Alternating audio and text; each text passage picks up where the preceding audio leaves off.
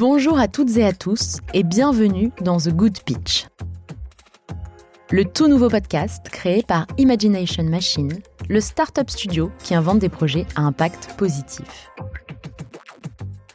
Le concept est simple. À chaque épisode, un entrepreneur ou une entrepreneuse vient pitcher son projet auprès d'un panel d'experts spécialistes de l'entrepreneuriat, des sujets sociaux et environnementaux. Avez-vous remarqué que le monde change Avez-vous remarqué qu'une nouvelle manière d'envisager le business est en train d'émerger? Une vision qui ne soit pas seulement une question de rentabilité ou de croissance à tout prix. C'est une approche plus idéaliste qui tente de prendre soin de l'environnement et de la société. Une approche qui met la rentabilité et la croissance au service de l'humanité et non l'inverse.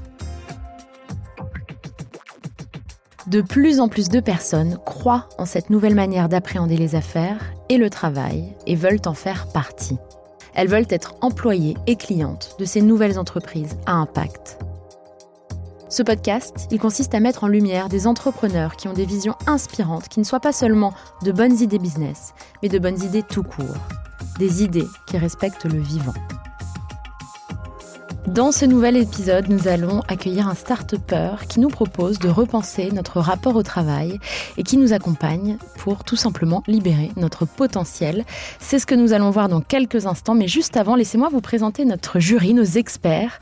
J'ai l'immense plaisir d'avoir à mes côtés Delphine Rémy Boutan, CEO de The Bureau et JFD, Grégory Pouy, analyste culturel, auteur de Insoutenable Paradis et auteur du podcast Vlan, Alexia Tronel, consultant développement durable dans la mode et cofondatrice de l'atelier Bartavel, je le dis bien, et Samantha Jérusalemi, partenaire à Elaya Partners. Ma première question est pour vous, Delphine. Est-ce que la nouvelle génération de changemakers est en train de révolutionner la manière dont on envisage son travail? Je crois que malheureusement, la, euh, la réalité de ce qui est en train de, se passer euh, nous, euh, nous a rattrapés au vol. Oui, la façon de travailler a changé, changera pour toujours. Euh, le télétravail deviendra la norme. Moi, j'ai vécu 15 euh, ans en Angleterre. Quand euh, je travaillais chez IBM, quand on n'avait pas de réunion physique, on n'était pas bienvenu au travail. Et ça, c'était parce que c'était contre-productif, parce qu'on allait perdre du temps dans les, dans les transports et parce que c'était pas bon pour la planète. Et aujourd'hui, euh, voilà, on s'aperçoit qu'en France, euh, avec ce qui se passe, euh, la région a annoncé que voilà, le télétravail allait devenir effectivement quelque chose qui allait être non seulement une bonne chose, mais qui allait participer à mieux vivre. Donc oui, la façon de travailler est différente et, et, doit être différente. Et aujourd'hui, on peut tout faire de façon lointaine. Alexia? Et oui, euh, moi je crois beaucoup que, en tout cas, quand j'ai fait mes études, il y a un petit moment déjà, il y avait vraiment, euh, quand je suis sortie diplômée, être un change maker, c'était vraiment une notion assez nouvelle. Et on me regardait, euh, en tout cas, toute cette génération, on était un petit peu entre encore le côté baba cool, hippie, quoi. C'était pas du tout normatif. C'était beaucoup plus associé au secteur humanitaire, associatif. Et là, ce qui est incroyable, c'est que c'est vraiment euh, devenu euh, quelque chose de très enviable, de très valorisé. Et donc, euh, ça donne envie de, s'engager et d'aller sur des modèles hybrides et des carrières hybrides. Donc, ça veut dire que quelqu'un peut aller dans une grosse boîte, devenir entrepreneur et être changemaker, ou ça veut dire aussi que du jour au lendemain, on peut larguer sa boîte et, et monter son propre projet. Grégory Il y a évidemment, quand on parle de travail, différentes réalités pour différentes typologies de personnes. Il y a euh, les start il y a les personnes qui travaillent dans les bureaux, et puis euh, il y a la réalité de la majorité des Français, qui sont des millions de personnes qui ne peuvent pas évidemment euh, choisir la manière dont ils travaillent.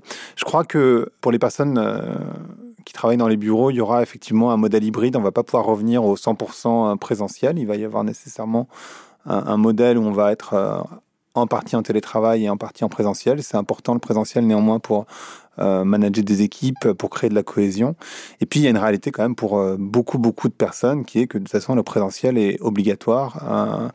Dans la majorité des entreprises. Donc il y a euh, évidemment les changemakers, euh, les gens qui travaillent dans les startups, des personnes qui sont indépendantes euh, et qui ont la chance de pouvoir faire ces mouvements-là. Et puis il y a la réalité des autres personnes. Et je crois que la réalité des autres personnes, elle est en train de bouger pour un certain nombre d'entre elles, en tout cas, vers ce modèle hybride qu'on décrivait juste avant. Est-ce que, selon vous, euh, je m'adresse notamment à vous, Samantha, euh, les jeunes entrepreneurs, finalement, quand on regarde, ne créent plus que des entreprises et des startups, mais créent de véritables mouvements Qu'est-ce que ça veut dire et au fond, qu'est-ce que ça dit de leur vision du monde, même si évidemment on pourra échanger avec Théo à ce sujet juste après. J'ai l'impression d'investir dans des jeunes et des moins jeunes d'ailleurs, des gens qui ne viennent pas forcément de ces horizons-là, de ces industries-là et qui cherchent à disrupter ces mondes-là, de ces industries-là, mais aussi des gens qui viennent de ces mondes-là justement parce qu'ils les connaissent bien et qui connaissent un petit peu les rouages de euh, l'industrie, euh, je sais pas moi, du transport en passant par la santé, euh, etc. Ils ont envie juste de changer les choses. Je sais pas si j'ai affaire moi tous les jours à des ovnis, j'ai juste affaire à des gens, un, qui ont cette grande naïveté que moi j'apprécie, qui est pas péjorative dans ma bouche, mais qui est une envie de changer le monde. Et je crois que chacun à notre échelle, qu'on travaille, euh, quelle que soit l'industrie dans laquelle on travaille, on a toujours eu cette envie de changer un petit peu la donne parce qu'au quotidien, on vit des choses et puis qu'on se rend compte que c'est pas optimal et qu'on a envie de, de faire bouger les lignes. Après, il y a les grands, grands ambitieux qui veulent disrupter des mondes, mais soyons très honnêtes. Au début, c'est on a découvert, sauf les opportunistes qui se disent il y a un gros marché, il faut que j'y aille. Et je viens de ce monde digital et je saurais comment le digitaliser, que je connais bien et qui me font peur un petit peu parce que j'aime, j'aime pas qu'on soit opportuniste dans un monde qu'on connaît pas ou pas trop. Globalement, c'est des gens qui ont vécu des choses, qui comprennent le pain et qui essayent de le résoudre. Après, parler d'ambition et euh, je l'entends et moi il faut que je l'entende au quotidien parce que sinon moi avec ma casquette d'investisseur ça ne m'intéresse pas si on ne me parle pas d'ambition euh, de globalité etc et je, je crois qu'il faut arrêter de les prendre pour des surhommes ou des surfemmes. C'est juste des gens qui veulent changer un petit peu la donne mais comme on a tous eu envie de changer la donne à un moment parce qu'on s'est rendu compte qu'il y avait un problème. Et juste pour revenir sur le monde du télétravail je pense que ça a changé plusieurs choses. Évidemment le télétravail en soi. Il y avait beaucoup de gens qui euh, qui rechignait à cette à cette manière de travailler un peu différente. Faut pas non plus oublier qu'on est dans une situation particulière et pas dans une situation normale, on va dire, mais évidemment ça va changer quelque chose. Le rapport au travail, je pense que ce qui a changé beaucoup avec ce confinement et le Covid et cette crise sanitaire, peut-être le rapport au travail. Beaucoup de personnes, moi que j'entends en train de réfléchir au sens de leur travail, de leur métier, de leur mission. Je pense que ça a changé beaucoup de choses dans nos têtes.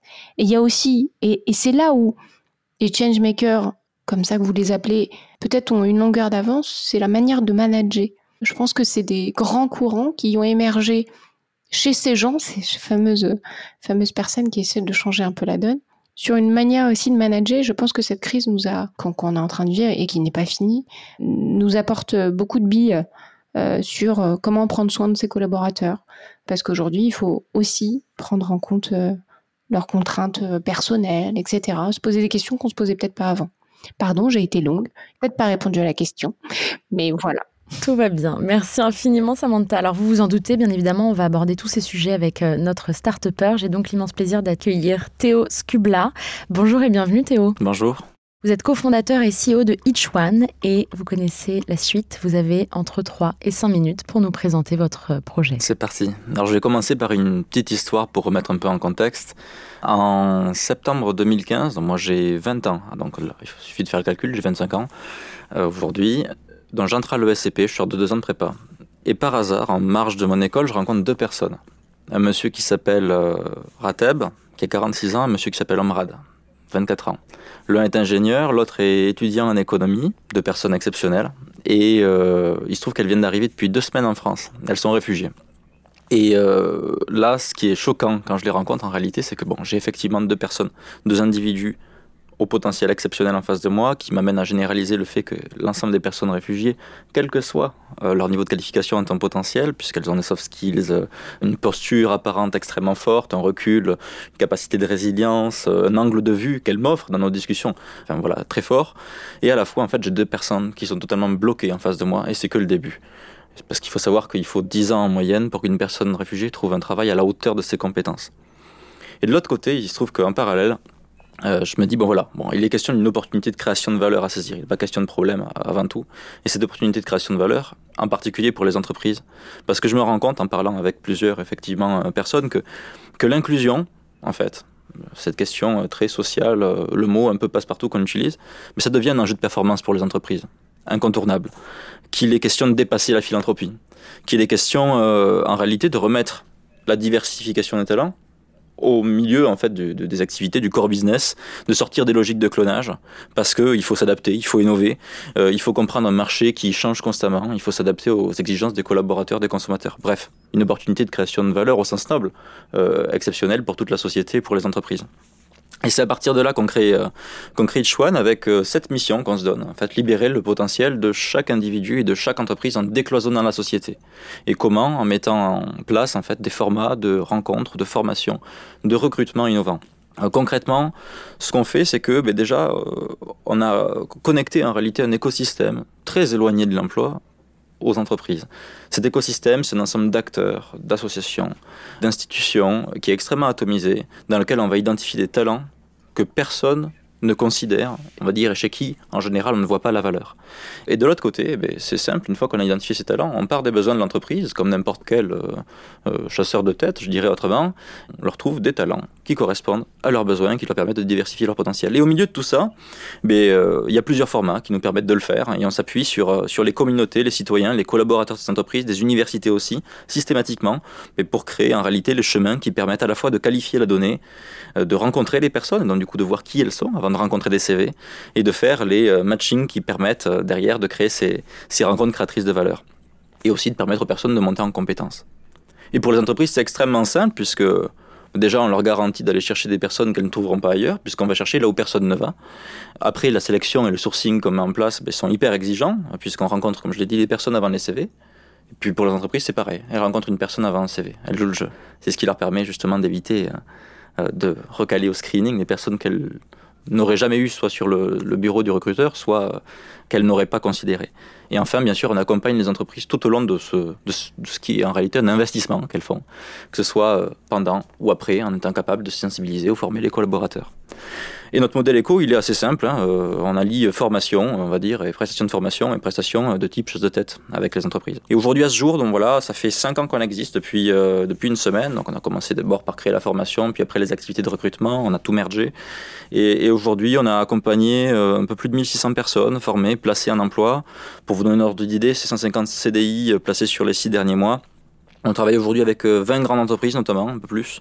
Euh, et on a réalisé euh, cette année 2,5 euh, millions de, de chiffres d'affaires avec une équipe formidable de 50 personnes derrière. On est tous en plus très jeunes, on a entre 25 et 32 ans dans, l'équipe. Et maintenant, ben, l'objectif, effectivement, c'est de pas s'arrêter là, évidemment, puisque les besoins sont bien plus larges. Il y a plus de 370 000 personnes réfugiées qui sont euh, aujourd'hui en France, et pas seulement, d'autres personnes que les personnes réfugiées aujourd'hui euh, ont ce défi de l'inclusion, d'exprimer leur potentiel, d'être capable en fait d'être repérées et, distinguées au regard de leurs valeurs et pas au regard d'autre chose, et de, ce qu'elles peuvent effectivement amener. Euh, et c'est pour ça que nous, on est une entreprise à mission, et qu'on s'est donné effectivement ce défi de, de laisser aucun, potentiel de côté, et, et de permettre en particulier sur la question des personnes réfugiées de diminuer ce déclassement qui dure 10 ans à 2 ans, euh, en accélérant du coup avec euh, un enjeu et un call to action euh, hyper simple aujourd'hui pour nous. C'est qu'on a besoin aujourd'hui d'aller chercher plus de grands groupes de TI, et en particulier de grosses PME, pour diversifier effectivement notre pool d'opportunités et continuer à passer à PC à l'échelle avec des interlocuteurs précis qu'on cherche, des DRH, des directeurs inclusion, directeurs RSE, DG ou directeurs de business unit qui sont nos interlocuteurs en matière privilégiés pour se donner ce défi-là, former, dans trois ans, 10 000 personnes par an et les placer, on l'espère, dans des jobs à la hauteur de leurs compétences. Merci infiniment Théo. Qui a envie de poser la première question à Théo? Delphine? Oui, bah, bravo pour, euh, pour ça, pour ce, beau parcours euh, entrepreneurial en cinq ans, et puis d'avoir euh, raconté cette histoire personnelle d'abord qui, je trouve, toujours intéressante dans un speech qui nous émeut et qui, du coup, parler plus euh, à un niveau euh, émotionnel pour ensuite appeler, euh, parler business. Alors justement, c'est une question business que j'ai. Vous parliez de votre business model. Je ne l'ai pas bien compris, mmh. pour le coup. J'ai bien compris la formation sur le recrutement. Et puis, 2,5 millions de chiffres d'affaires pour 50 personnes. Mmh. C'est, vous ne vous payez pas très bien. enfin, c'est tout à votre honneur, mais je veux dire, c'est comment vous faites et comment est-ce que vous allez arriver à, à croître. Vous parliez de 10 000 personnes par an.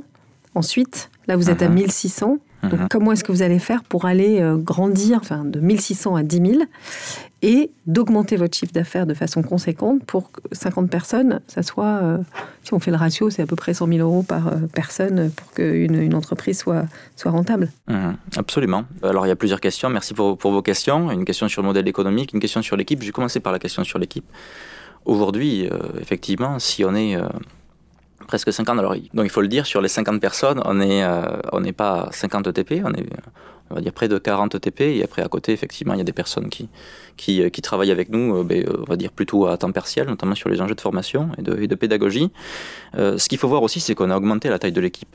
Là, aujourd'hui, pour pouvoir scaler demain. C'est-à-dire que l'équipe n'est pas celle qui nous permet de manière je dirais, euh, euh, optimale d'avoir les 2,5 millions qui sont dans notre, dans notre dos, je dirais, en termes de résultats. C'est celle, là, aujourd'hui, qui va nous permettre de faire, dès l'année prochaine, euh, presque 6 millions de CA qui sont presque signés. Donc, c'est plus le même, c'est plus le même calcul. Et aujourd'hui, ce qui nous permet de passer à l'échelle, c'est deux choses. Déjà, on a un modèle, que ce soit dans la formation, dans le recrutement, qui nous pousse à faire des efforts de sourcing de rencontres, de qualification de candidats bien plus importants que la plupart des cabinets aujourd'hui. C'est pour ça que déjà, outre le fait de ne pas voir la valeur chez les personnes qu'on regarde en général, souvent les cabinets ne considèrent même pas en fait ces personnes pour la simple et bonne raison que c'est trop coûteux d'aller effectivement prendre le temps de repérer les compétences soft skills et hard skills et, de voir ce qui est transférable là-dedans et de le valoriser. Nous, aujourd'hui, pour faire ça, on a trouvé un modèle, euh, je dirais, euh, qui nous permet de, faire une grande partie de ce travail, de qualifier la donnée sans utiliser, euh, je dirais, les personnes de l'équipe en interne, puisqu'on repose sur les communautés et sur des outils qu'on arrive à donner aux, communautés, des formats de rencontres, de formation qui créent beaucoup de mouvements, qui créent du flux, et c'est par ce flux qu'on arrive à identifier les talents, et donc du coup à faire ces, premières identifications, sans jamais passer par de la, donnée saisie directement à la main, qui, qui ne serait pas forcément la bonne donnée que, que les personnes nous donneraient. Donc c'est ce qui nous permet, en s'appuyant sur les rencontres, de qualifier et, voilà, et d'optimiser. Ça c'est la première chose. Et donc du coup, ces outils, il va falloir les développer, continuer à investir dessus pour pouvoir ben, traiter cette data à, beaucoup plus large échelle. Ça, c'est la première chose. Et c'est là que, sont la plupart de nos investissements. Et après, la, deuxième partie qui va nous permettre, qui va driver en réalité la croissance, c'est mettre maintenant un peu plus d'efforts sur tout simplement l'acquisition business et gérer l'effort commercial B2B qui était proche de zéro, pour tout vous dire, jusqu'à maintenant. C'est-à-dire qu'aujourd'hui, si on fait 2,5 millions de chiffre d'affaires, on l'a fait, euh, je dirais, euh, sans brancher sans, euh, va dire, trop euh, de difficultés euh, pour approcher des grands groupes, etc. Tout s'est fait, va dire, vraiment de manière organique. On n'a jamais levé des fonds pour l'instant. Bien sûr, ce qui supporte tout ça, c'est l'équipe de dirigeants qu'on crée, et en particulier nos C-level, qui vont en fait permettre de faire les bons choix stratégiques et de, créer l'équipe suffisamment forte qui va porter ce, ce mouvement-là. Donc il y a un gros travail RH, bien sûr, derrière, et d'ailleurs, c'est le plus important. Grégory, je vous ai vu écrire. Quelle est votre question pour Théo? Non, c'est un sujet, bravo, euh, qui me touche beaucoup. Euh, c'est vrai que moi, c'est un sujet que je traite régulièrement, hein, pour le coup, sur mon podcast, où j'ai reçu Joséphine Goup de Tech Fuji, où j'ai reçu Lionel Porto, qui est un sociologue mhm. spécialisé sur la question, ou Moussa Kamara, déterminé. Donc, c'est quelque chose qui me tient à cœur. Euh, j'ai bien compris que pour casser une partie du biais cognitif des recruteurs, vous, vous organisez des rencontres. Ce que je voulais comprendre, c'était quels sont les freins que vous voyez auprès des entreprises pour ne pas recruter ces genre de profil Il y a beaucoup de freins. La, plupart du temps, effectivement, quand on rencontre un, dirigeant, la personne va être volontaire, c'est-à-dire dire oui, stratégiquement, c'est intéressant pour ma boîte. En revanche, dès qu'il est question d'aller chercher les personnes qui sont plus dans l'opération, qui vont réaliser le recrutement, les managers souvent, mais là, euh, il y a souvent une question, on va dire, d'incompréhension. Déjà, on voit, on a l'impression que c'est de la philanthropie, qu'on va aider. Du coup, on n'a pas le temps d'aider. Euh, on va rien y gagner. Moi, je, j'ai pas de temps à donner alors que j'ai déjà un emploi du temps hyper chargé. Donc, on voit pas trop comment euh, ça, ça fit dans l'emploi du temps. On voit pas pourquoi le faire. Donc, déjà, il y a une, conviction qui est pas forcément celle qui nous permet d'avancer. Donc, du coup, il faut travailler sur cette, conviction. Euh, on va dire que c'est un investissement.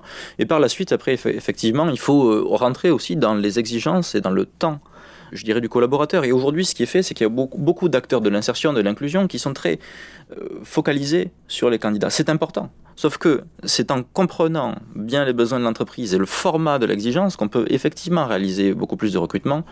Et pour arriver sur des personnes en plus dont les profils sont souvent différents, sortent des formats, etc., à vraiment garder cette, ce lien de confiance du début à la fin de la chaîne de valeur, qui fait qu'à la fin, la personne elle est recrutée, mais pas seulement, qu'elle reste en poste, et pas seulement, qu'elle s'y trouve bien, qu'elle exprime son potentiel, eh bien, il faut effectivement, ben déjà, nous, on fait des, des sourcings et des, sélections très très fortes qui fait qu'on présente très peu de candidats à l'entreprise, ce qui fait que du coup, on peut la contraindre de rencontrer les personnes, on ne pourrait pas le faire. Donc au départ, on commençait à envoyer trop de candidats, on voyait que ça marchait pas.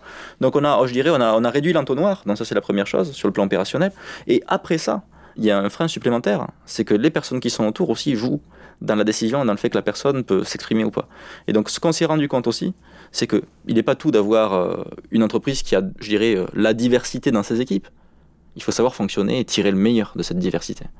Et là, il y a souvent, on va dire, un petit accompagnement supplémentaire, une petite formation en plus à faire pour les équipes, sachant que c'est totalement transférable euh, et que, en plus, ça devient obligatoire et que c'est ce qui leur permet de, vraiment maximiser l'énergie qu'il y a dans leurs équipes, mais d'abord aussi de s'en rendre compte.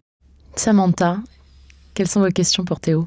Bah, Ça va dans, un peu dans la continuité de la question précédente. Euh, je pense que pour casser un peu euh, les réticences côté employeur, il faut mesurer la qualité du recrutement. Et c'est le principal défi de tous les cabinets de recrutement. C'est que jusqu'à présent, ils étaient sur des KPI très stratégiques, je dirais, à savoir euh, le nombre de CV reçus, d'où venaient les candidatures, le nombre de candidats rencontrés, euh, le taux de conversion entre un CV, la rencontre et le recrutement. Et il y a un move qui est en train de s'orchestrer autour de la qualité du recrutement. moi, c'est une question pour vous. Est-ce que vous avez assez de recul pour arriver, par exemple, sur des indicateurs aussi précis que euh, la performance sur une année, la satisfaction des managers, euh, le pourcentage de ces recrues qui sont toujours un poste un an plus tard, mmh. est-ce que vous allez vous arrivez à sortir ce genre de KPI qui pourrait casser un petit peu toutes les barrières euh, psychologique qu'aurait un employeur sur euh, je fais la, la philanthropie, j'ai autre chose à faire? Merci pour votre question. Le premier, effectivement, et vous l'avez cité, euh, un KPI très important, c'est combien de temps les personnes restent en emploi? Est-ce que c'est des recrutements déjà euh, qui sont prolongés? On va dire, ça fait, ça fait deux ans qu'on a une activité de recrutement. C'est-à-dire qu'on a commencé par la formation. D'abord, il a fallu faire une preuve de concept de notre impact. Après, on a monétisé l'impact. Bref, un chemin assez long. Sur les deux ans de recul qu'on a, de placement vraiment réalisé directement en CDI, etc., 98% des personnes qu'on a placées restent en emploi encore aujourd'hui. Au bout de deux ans, donc. Au bout de deux ans. Ça, c'est la première chose. Et après, un an pour les, pour les suivants, etc. en tout cas, aujourd'hui, il y a du coup que 2% de personnes qu'on a placées qui sont sorties. La deuxième chose, je vais vous répondre aussi par un exemple. C'est effectivement, enfin, vous l'avez très bien formulé, c'est vraiment une question d'amener les recruteurs sur la qualité du recrutement.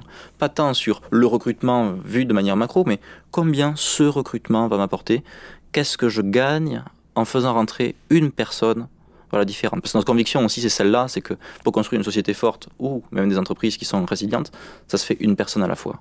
Et cette vision, elle est hyper importante en termes de qualité de recrutement.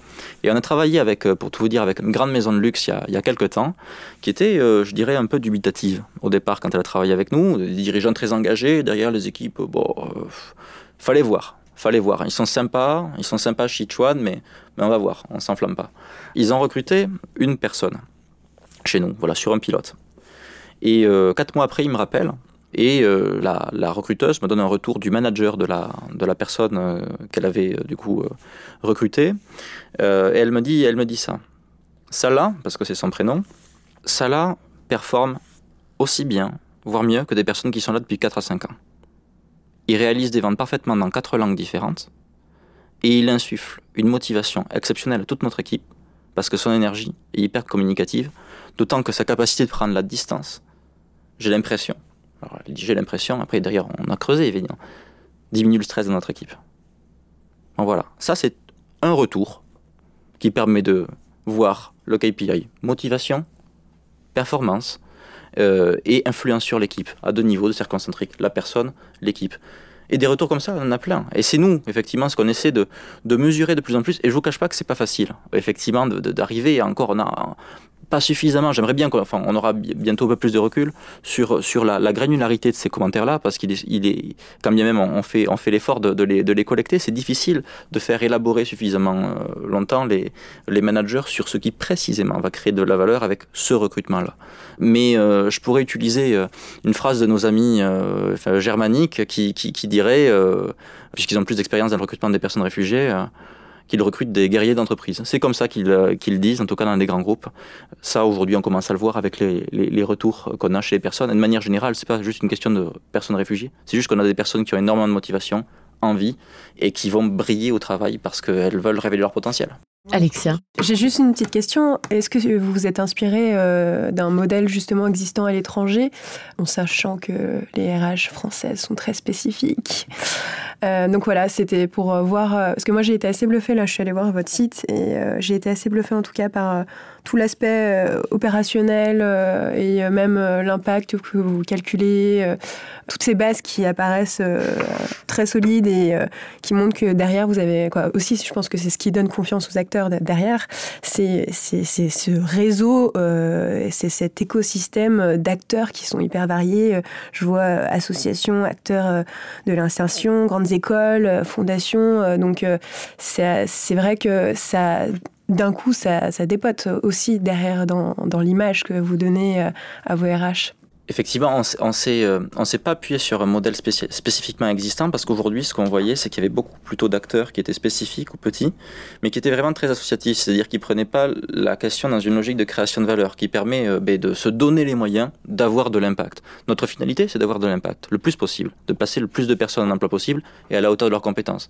Mais pour ça, il fallait créer aussi une machine suffisamment résiliente qui permette derrière ben, de, supporter cet effort-là. Et donc du coup, on s'est dit, dit que déjà la première aberration qu'on avait remarqué, c'est que les acteurs de l'inclusion faisaient de l'inclusion dans leur coin quand on a commencé à se lancer. C'est pas, pas un problème, hein, ils sont indispensables. On s'est dit, c'est, quand même étonnant, on a des spécialistes qui essaient de faire l'inclusion dans leur coin, mais la société, de manière générale, les citoyens, etc., euh, ceux qui sont, je dirais, en dehors du cercle des convaincus, sont pas engagés dans le process. C'est dommage parce que l'inclusion, c'est de deux côtés euh, qu'il faut le regarder, du côté du talent et du côté de la société qui inclut. Donc c'est pour ça qu'on s'est effectivement appuyé sur les grandes écoles, les universités aussi au départ, pour pouvoir aller toucher des communautés, des personnes qu'on ne touchait pas autrement, et donc du coup créer ce flux d'échanges qui permet derrière de, de positionner la solution. Et après, effectivement, il y a, une volonté effectivement de transversalité sur les qualifications et sur les secteurs, qui est, qui est un choix propre qu'on a pour pouvoir vraiment s'adapter et avoir de la flexibilité par rapport aux besoins des entreprises. Je dirais ne pas trop se nicher et donc du coup pouvoir derrière euh, créer, euh, je dirais, un, business soutenable et donc du coup euh, qui peut derrière driver de, l'impact. Donc ça, c'était aussi un choix particulier. Donc du coup, on n'a pas d'ancrage territorial, on est sur toute la France, on est présent dans cette ville aujourd'hui sur des opérations, on travaille sur toutes les qualifications, sur tous les secteurs. Et ça, c'était le, deuxième parti pris euh, qui nous a permis, en fait, je pense, d'accélérer. Mais bien sûr, en tout cas, euh, enfin, ça, c'est deux partis pris précis qu'on a eu. On a bien sûr capitalisé sur tout ce que savait faire et tout ce que nous ont appris tous les acteurs historiques de l'intégration et de l'inclusion qui font un travail et qui ont compris de quoi il s'agissait, euh, les constats, mais aussi ceux de, de, de on va dire, à l'international. Alors une dernière question chacun. Je sais que Grégory et Delphine veulent poser une dernière question. Donc euh, oui, Delphine. sur les 150 CDI mhm. et sur les 1600 personnes formées, vous avez une vision de d'abord quel est le ratio homme-femme et quels sont les jobs principaux? Alors sur le ratio homme-femme, on est à 32% de femmes. Donc il y a aujourd'hui, il faut, voir que sur le même dans la population des personnes réfugiées, il y a beaucoup moins de femmes que d'hommes. Il y a aussi un problème d'autocensure très très fort. Nous, ce qu'on va faire dans chaque fois, d'ailleurs sur l'ensemble des formations qu'on va mettre en place, c'est quand on forme un homme, on lui demande toujours si il est venu en France avec sa femme et on va exiger effectivement que sa femme soit formée en même temps. Mais malgré ça, il y a effectivement euh, seulement 32% de femmes aujourd'hui euh, sur, sur ces chiffres-là. À côté de ça, sur la, je dirais sur la, la, typologie des, jobs, je dirais qu'on est plutôt sur des jobs qui sont qualifiés ou peu qualifiés. Aujourd'hui, je dirais dans la plus grande masse. Donc, c'est des, des, jobs qui sont dans la tranche, on va dire, euh, dans la tranche allez, 25K, euh, 70K. Euh, la plupart, on va dire 98% des jobs sont dans cette tranche-là. Et là, ça va être soit des personnes qui vont travailler effectivement euh, sur des métiers plutôt business, comptabilité, finance, fonction support d'entreprise, énormément. Des personnes, quelques-uns qui sont ingénieurs pour les plus qualifiés, là sur, sur des secteurs très divers. Et en revanche, une grande majorité, plus de 50%, qui sont des postes plutôt de relations clients, des personnes qui vont travailler sur des métiers même de logistique.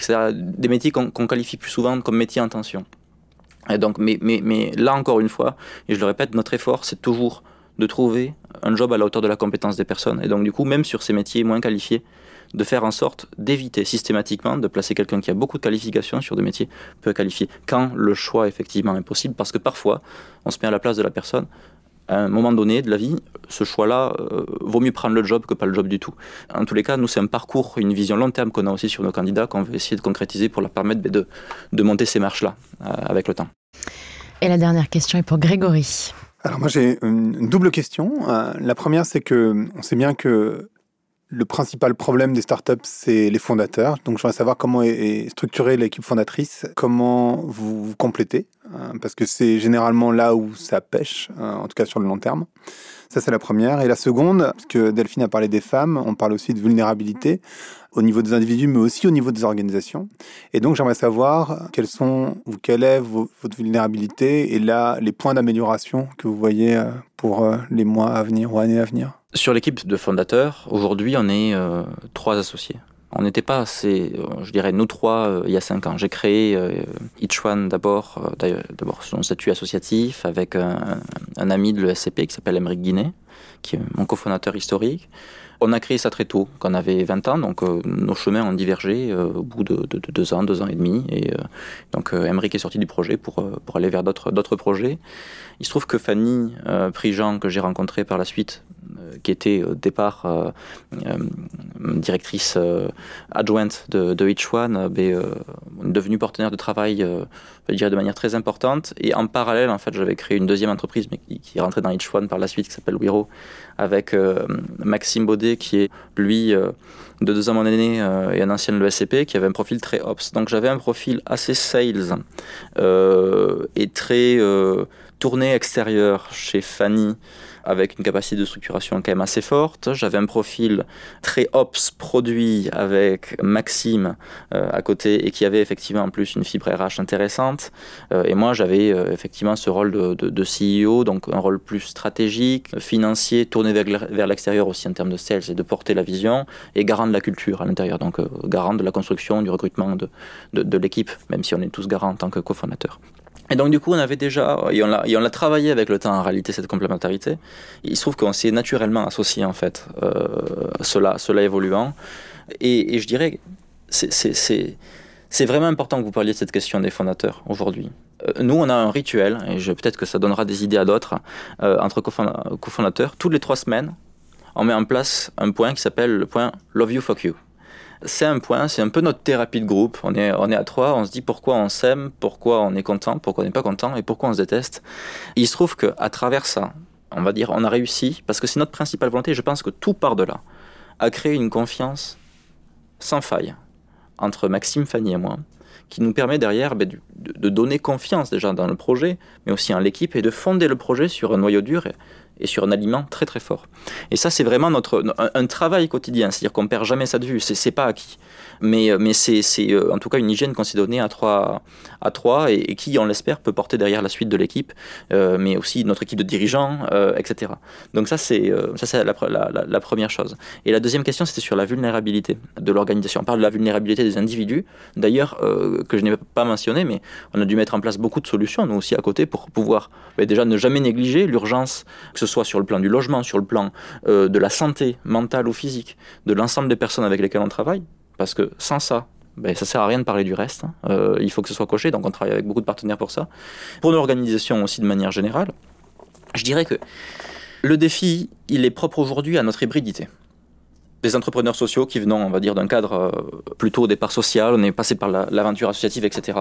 Et aujourd'hui, il faut vraiment arriver aussi culturellement à créer dans notre boîte aussi une culture business, une culture aussi du revenu, parce que c'est indispensable pour pouvoir par la suite effectivement avoir de l'impact. Donc je dirais qu'on on a le bras impact beaucoup plus musclé que le bras revenu chez nous, et a un vrai travail d'équilibre euh, pour pouvoir euh, effectivement ben, construire cette, cette force-là.